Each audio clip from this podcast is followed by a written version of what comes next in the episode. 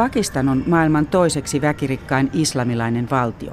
Maan hallitusta on johtanut elokuusta asti Britanniassa koulutettu entinen krikettitähti Imran Khan. Hän on luvannut uudistaa Pakistanin korruptoitunutta politiikkaa ja haluaa vedota etenkin nuoriin. Minä olen Sari Taussi. Tervetuloa kuuntelemaan maailmanpolitiikan arkipäivää ohjelmaa. Pohdimme, minkälaisen varjon vuosikymmeniä jatkunut Kasmirin konflikti luo Pakistanin uudistamisyritysten ylle sekä miten vakavaksi Intian ja Pakistanin kiista Kasmirista on viime aikoina kärjistynyt. Pakistanissa käynyt toimittajamme Erja Tuomaala kysyi Islamabadissa, mitä pakistanilaiset tulevaisuudeltaan odottavat. I regularly use this. Uh, two times. I travel to university. Mariam käyttää uutta metroa kaksi kertaa päivässä. Saddarin asemalta yliopistolle. Hänestä metro on turvallinen ja nopea. Lippu maksaa muutaman sentin, käyttäjä riittää, heitä on yli 200 000 päivässä. Liikenne kasvaa, kun väkimäärä kasvaa. Ainakin pääkaupungissa hunnun käyttö on vähenemässä, nuorilla on myssyjä ja baskereita. Kauppakeskuksissa ja terveysasemilla huiveja näkee olkapäilläkin. Väestönkasvu on yksi Pakistanin haasteista. Perhesuunnittelussa on parantamisen varaa, niin myös naisten asemassa, vaikka heitä on politiikan huipulla vuonna 2007 murhatusta pääministeristä Benazir Bhuttosta alkaen. Taidegalleristi Zainab Omar on itse kahden lapsen äiti. Galleria pyrkii edistämään aloittelevien taiteilijoiden uraa myös netissä. The problem is it's not very profitable. It's a very, very difficult business to struggle with, but it's a very satisfying. Galleria ei totisesti lyö leiville, mutta mielenkiintoista se on. Töissä voidaan tuoda esiin ideoita ja käyttää mielikuvitusta, kun joistakin aiheista on vaikea keskustella. They can put their ideas, their imagination out there, and they can deal with topics which they wouldn't necessarily be able to discuss so easily, but they can Galleriassa on näytteillä kaupunkikuvia, grafiikkaa ja tyyliteltyjä muotokuvia. Myös Zainabin koti on runsas taidemuseo. Siellä tosin hänen aikuiset lapsensa pyysivät ottamaan alastonta mallia esittävän teoksen pois ainakin isojen kutsujen ajaksi. Ilmapiiri näyttää kuitenkin asteittain vapautuvan kaupungeissa. Maaseudulla tehdään edelleen kunniamurhia ja joukkoraiskauksia. Uuden pääministerin Imran Khanin myötä ihmiset ovat rohkaistuneet toivomaan yhteiskunnallisia muutoksia. Zainab selvittää, että koulutus on tärkeä asia myös väestönkasvun hallitsemiseksi. Vanhaan malliin ei voida jatkaa. The situation is such that because life is becoming more expensive, patriarchy cannot survive. Naiset menevät yhä useammin töihin, sillä eläminen tulee koko ajan kalliimmaksi. Siinä mielessä patriarkaatti on murtumassa. Yhden aikuisen tulot eivät enää riitä perheen elättämiseen. Esimerkiksi automekaanikko voi saada noin 900 euroa kuussa, yliopiston opettaja saman verran. Zinnahin kauppakeskuksessa on vilkasta, sen Illusions musiikkikaupassa merkillisen hiljaista. Syy selviää, sähköä ei ole. lightning at the moment. At the moment, okay, yeah. okay. Liikkeenomistaja Ehsanin mukaan syynä on tänään kaapeliremontti. Sähköpula on yksi Pakistanin isoista haasteista. Yli puolella asukkaista ei ole katkotta toimivaa jakeluverkkoa. Ääntä ja valoja odotellessa on hetki aikaa jutella musiikin myynnistä yleensä. Uh, you can say it's 50%. Before we have... Uh, Puolet ostaa levynsä verkkokaupasta, puolet käy täällä myymälässä. Netistä on helppo ladata itse, selvittää johtaja Ehsan. Onko lataaminen joskus laitontakin? It's very easy to download from internet. In Pakistan, don't say illegal. Ajatus huvittaa musiikkialan yrittäjää laitonta Pakistanissa, ei kai nyt sentään. Hiljaista on myös Margilla kukkuloilla pääkaupungin lähistöllä. Siellä tapaan poliittisen kommentaattorin Zafar Seikin. Kapean serpentinitien varrelle on nousemassa hotelleja. And this place is also near to the the Murray Hills mountain. That's why the weather here is very cold and pleasant. And today is a bright sunshine. Päivä on kirkas ja aurinkoinen. Jafar Sheikh on seurannut Pakistanin politiikkaa työkseen vuosikymmeniä. Talous- ja valtionvelka ovat olleet hänen mukaansa yhteiskunnan ongelmista pahimpia. Valuuttarahasto ja Maailmanpankki ovat laittaneet lainahanat kiinni. Nyt dollareita etsitään rikkaista öljyvaltioista, kuten Saudi-Arabiasta ja Kiinasta. Pahin velkakriisi on kuitenkin Sheikin mukaan ohitettu. Actually, the problem is the, the 210 million uh, population of Pakistan were being fed up with the consecutive corrupt uh, uh, uh, Pakistan on kärsinyt vuosikymmeniä korruptoituneesta hallinnosta. Pääministeri Imran Khan sai paljon aikaan kotialueensa Khyber Pakhtunkhwan johdossa. Hän sai siellä paljon kannatusta. Nyt tuki on laajentunut koko maahan. The people of Pakistan are supporting him, like his uh, his crackdown aga- against corrupt government officials, his crackdown against politicians. Oikeastaan pääministeri Khanin voima ovat häntä tukevat ihmiset.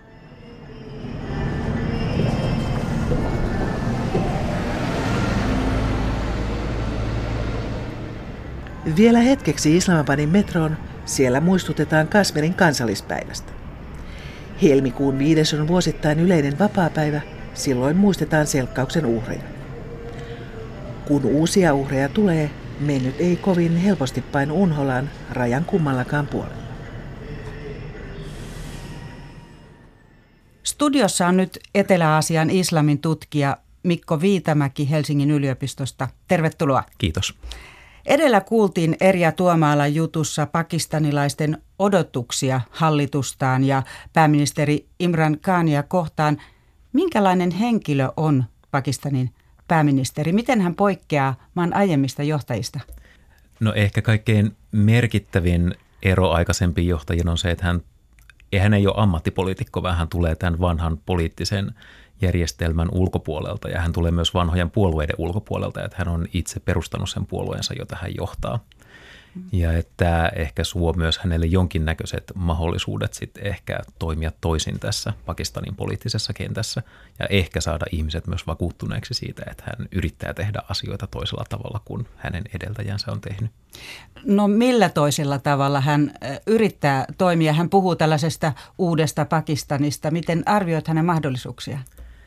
No hän on kuitenkin hyvin populistinen poliitikko, että hän yrittää luvata kaikille vähän kaikkea, mutta hänen uuteen Pakistaninsa kuuluu esimerkiksi yhteiskunnan vähäosasten auttaminen, korruption kitkeminen, sen edistäminen, että ne, joiden tulee maksaa veroja, niin maksaa veroja, että lakia noudatetaan ja ihmiset on lain edessä tasavertaisia. Mutta sitten hän joutuu totta kai myös samaan aikaan ottamaan tuon Pakistanin vanhoilliset uskonnolliset tahot hyvin huomioon, että aina kun hän tekee uudistuksen, niin hän joutuu kuitenkin tasapainoilemaan hirveän tarkasti erilaisten ryhmittymien välillä. Että ehkä hän populistina, hän saattaa onnistua siinä, että hän ehkä vetoaa kaikkiin tai sitten päätyy sellaiseen asemaan, missä kaikki sitten vihaa häntä lopulta, jos hän ei pystykään ketään, ketään miellyttämään.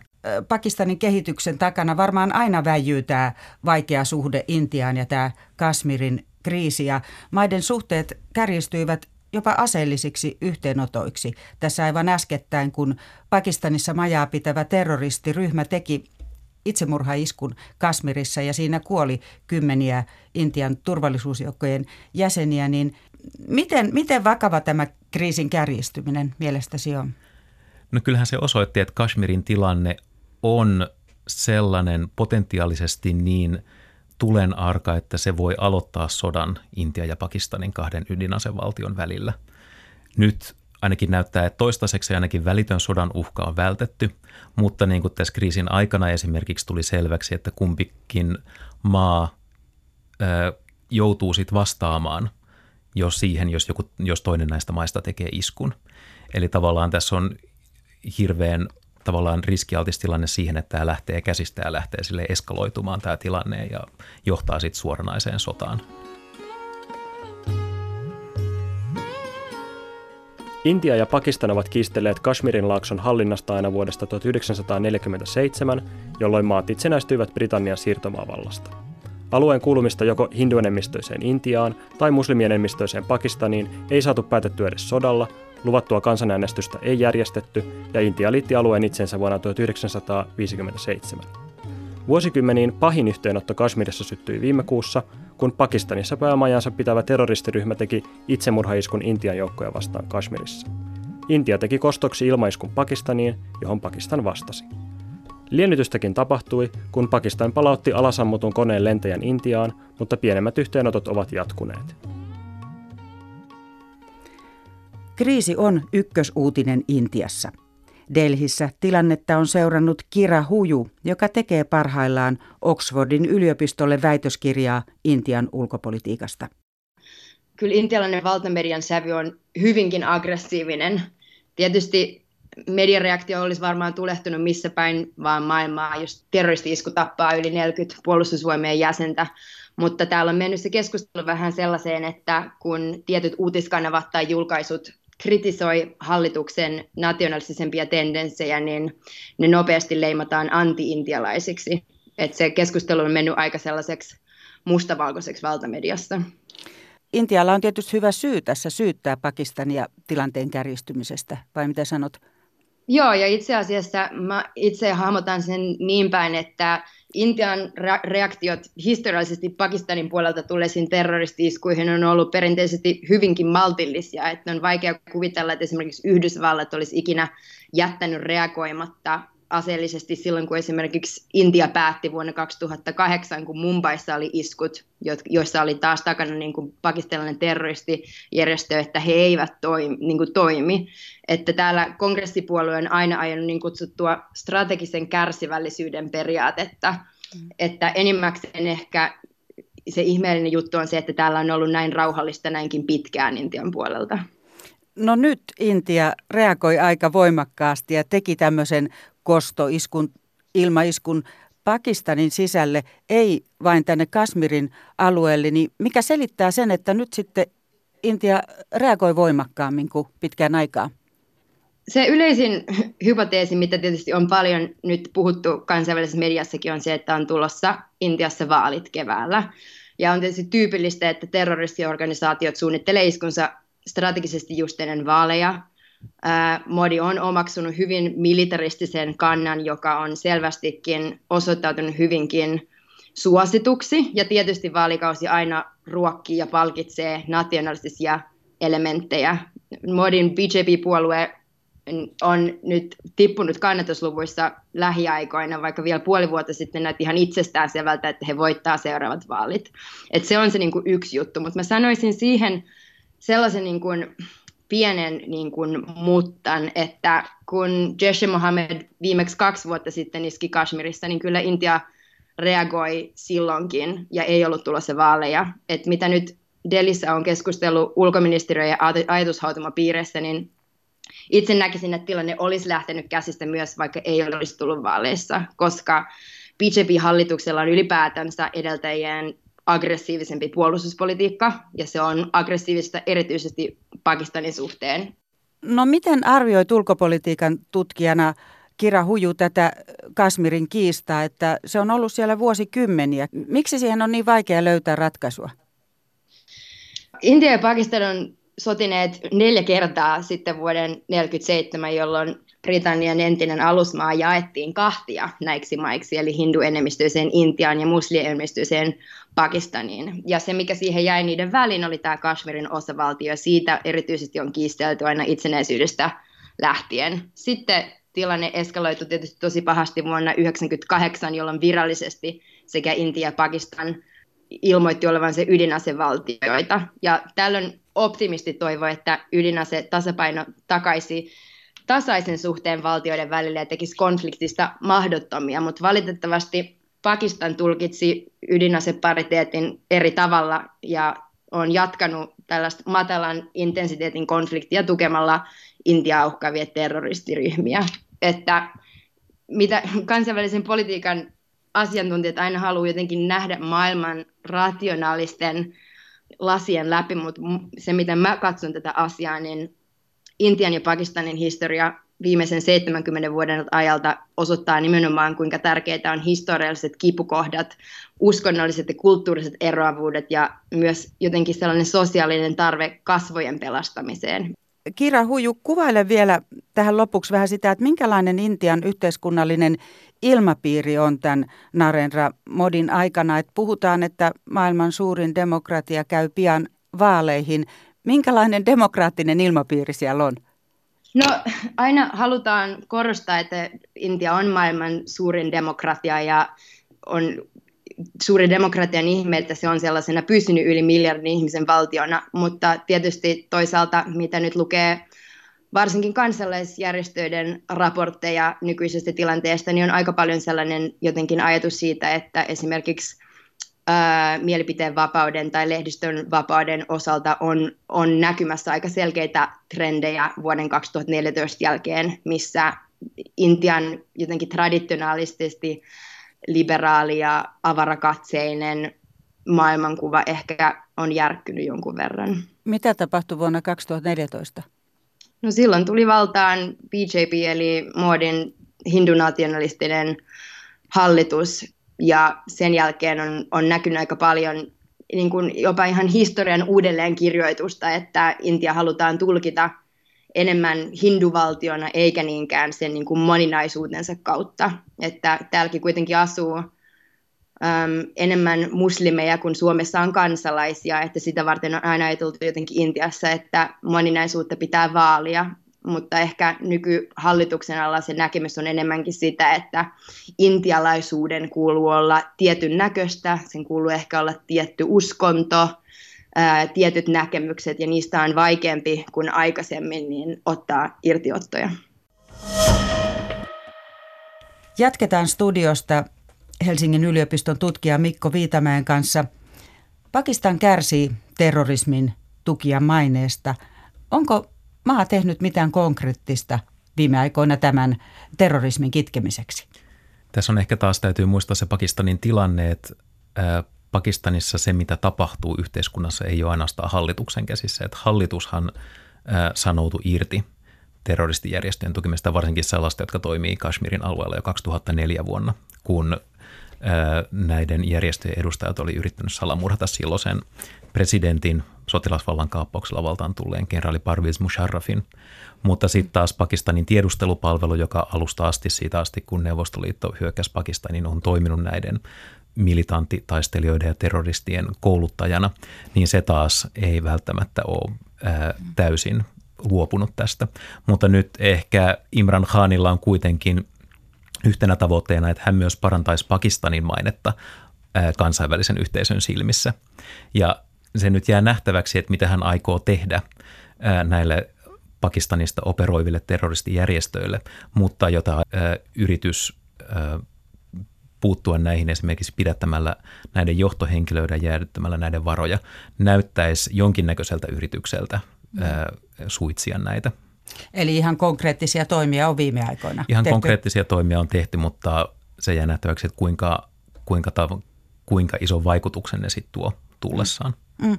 Mutta kansainvälisesti, onko se aina niin, että Intia selviytyy ikään kuin voittajana näistä kiistoista, että se Intian maine lopulta niin kuin on parempi? Miten arvioit?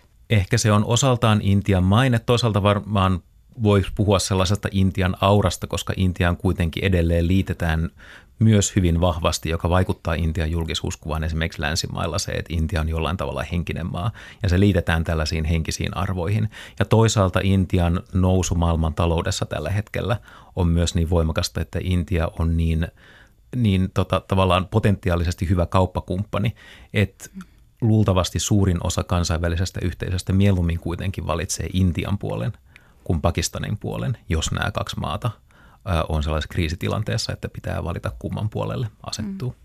Vaikuttaako tämä jotenkin siihen, että miten tämä ikuisuuskiista tästä Kasmirista voitaisiin ratkaista, että onko mitään kansainvälistä painetta sen ratkaisemiseksi? Ei ainakaan tähän mennessä sen jälkeen, kun YK ihan Intian jaon 47 vuoden jälkeen yritti saada aikaan kansanäänestyksen Kashmirin laaksossa sen jälkeen, kun se olisi demilitarisoitu sekä Pakistanin että Intian armeijoista, niin sen jälkeen tuntuu, että toi Kashmirin tilanne on aika lailla unohtunut ja että Kashmir mielletään nykyään osaksi Jammu ja Kashmirin osavaltiota ja yhdeksi Intian osavaltioksi. Mutta nyt ehkä tämä viimeinen kriisi ehkä palauttaa taas jollain lailla Kashmirin kansainvälisen huomion keskukseen myös ja siihen, että tämä Kashmirin kiista on potentiaalisesti niin vaarallinen, että siihen kannattaisi jonkinlaista ratkaisua lähteä hakemaan. Se on ollut siellä, kuten mainittu, niin siitä lähtien, kun Intia itsenäistyi, niin, niin miksi sitä on niin vaikea ratkaista? Tai löytää jotain niin kuin tyydyttävää ratkaisua ehkä niiden Kasmirin ihmisten kannalta, siitäkö se riippuisi? Varmaan sen takia, että se on muodostunut Intian ja Pakistanin keskinäisen valtapolitiikan näyttämöksi. Ja sitten se, että mitä kashmirilaiset haluaa, niin sitä ei oikeastaan ole edes enää pitkään aikaan tavallaan ajateltu kysyä, että pitäisikö se kansanäänestys nyt kuitenkin järjestää vai ei. Koska Intia jo 50-luvulla päätti, että se osa, se osa Kashmirista, mikä kuuluu Intiaan, on osa Intiaa ja se osa, minkä Pakistan oli miehittänyt, niin se jäi sitten Pakistanin puolelle. Mitä nämä Intian puolella asuvat kasmirilaiset itse ajattelevat, mihin he identifioivat itsensä? Ensisijaisesti luultavasti identifioi itsensä kashmirilaiseksi. Kashmirissa on hirveän voimakas kulttuuriidentiteetti. Kashmirissa on hirveän voimakas käsitys siitä, että mitä on olla kashmirilainen. Ja Intia, varsinkin BJP-valtaan nousun jälkeen, vuoden 2014 jälkeen, ei ole tehnyt ainakaan mitään, mikä auttaisi kashmirilaisten tavallaan liittymistä osaksi Intiaa sitä, että he kokisivat jotenkin Intian omaksi maakseen. Ja ehkä se, kun muistaa, että alueella asuu 7 miljoonaa ihmistä, jota kontrolloi noin 700 000 Intian armeijan ja para, puolisotilaallisten joukkojen sotilasta, niin se tavallaan myös jo luo ehkä sellaisen tilanteen, että siinä ei on selkeästi kashmirilaiset mieltää elämänsä miehitetyllä alueella, missä armeija on jokapäiväinen ää, ilmiö heidän omassa elämässään. Ja sekö ruokkii sitten näitä terroristiryhmiä myös? Kyllä, ja täytyy muistaa, että tässäkin vaikka Pakistanin maaperältä toimiva terroristijärjestö otti vastuun tästä viime iskusta, niin tekijähän oli kuitenkin kashmirilainen. Ja kashmirilainen, joka ilmeisesti oli vielä joutunut hyvin julkisesti Intian joukkojen nöyryttämäksi, jota Intian armeija oli myös ampunut jalkaan. Että hänellä oli myös tällainen tavallaan oma taustansa ja oma kosketuksensa tähän Intian armeijan ja Intian turvallisuusjoukkojen toimintaan Kashmirissa. Pitäisikö siellä hakea jonkunlaisesta autonomian lisäämisestä sitten ratkaisua vai mitä kautta sitä käytännössä voisi etsiä? Ehkä, ehkä se, että tota tilannetta alettaisiin käsitellä enemmän sellaisena tilanteena, että siihen olisi olemassa poliittinen ratkaisu, koska nykyään Intia esimerkiksi kokee Kashmirin ongelman nimenomaan turvallisuusuhkaksi, joka täytyy ratkaista sillä, että sinne syydetään koko ajan enemmän sotilaita ja enemmän puolisotilaallisia joukkoja, eikä Intian keskushallitus keskustele esimerkiksi kashmirilaisten separatistijohtajien kanssa – vaan että ehkä jos jonkinnäköisellä poliittisella tasolla saisi keskustelun käyntiin, niin se olisi mahdollisuus, mutta se, että tämä tapahtuisi, tuntuu hyvin kaukaiselta tällä hetkellä. Tutkija Mikko Viitamäki, miten näiden maiden toimintaan vaikuttaa se, että ne ovat ydinasevaltioita? Varmasti se ainakin antaa itsevarmuutta kummallekin maalle, mutta se antaa ehkä samaan aikaan myös sen tajun siitä, että jos sotaan lähdetään, niin sillä saattaa potentiaalisesti olla hyvin – hyvin tuhoisat seuraukset, mitä siitä luultavasti kumpikaan noista maista ei kuitenkaan halua. Näin analysoi Intian ja Pakistanin kiistan ydintä Etelä-Aasian islamitutkija Mikko Viitamäki. Tähän päättyy maailmanpolitiikan arkipäivää ohjelma. Minä olen Sari Taussi ja ensi viikolla pureudumme jälleen uuden ajankohtaisen aiheen taustoihin.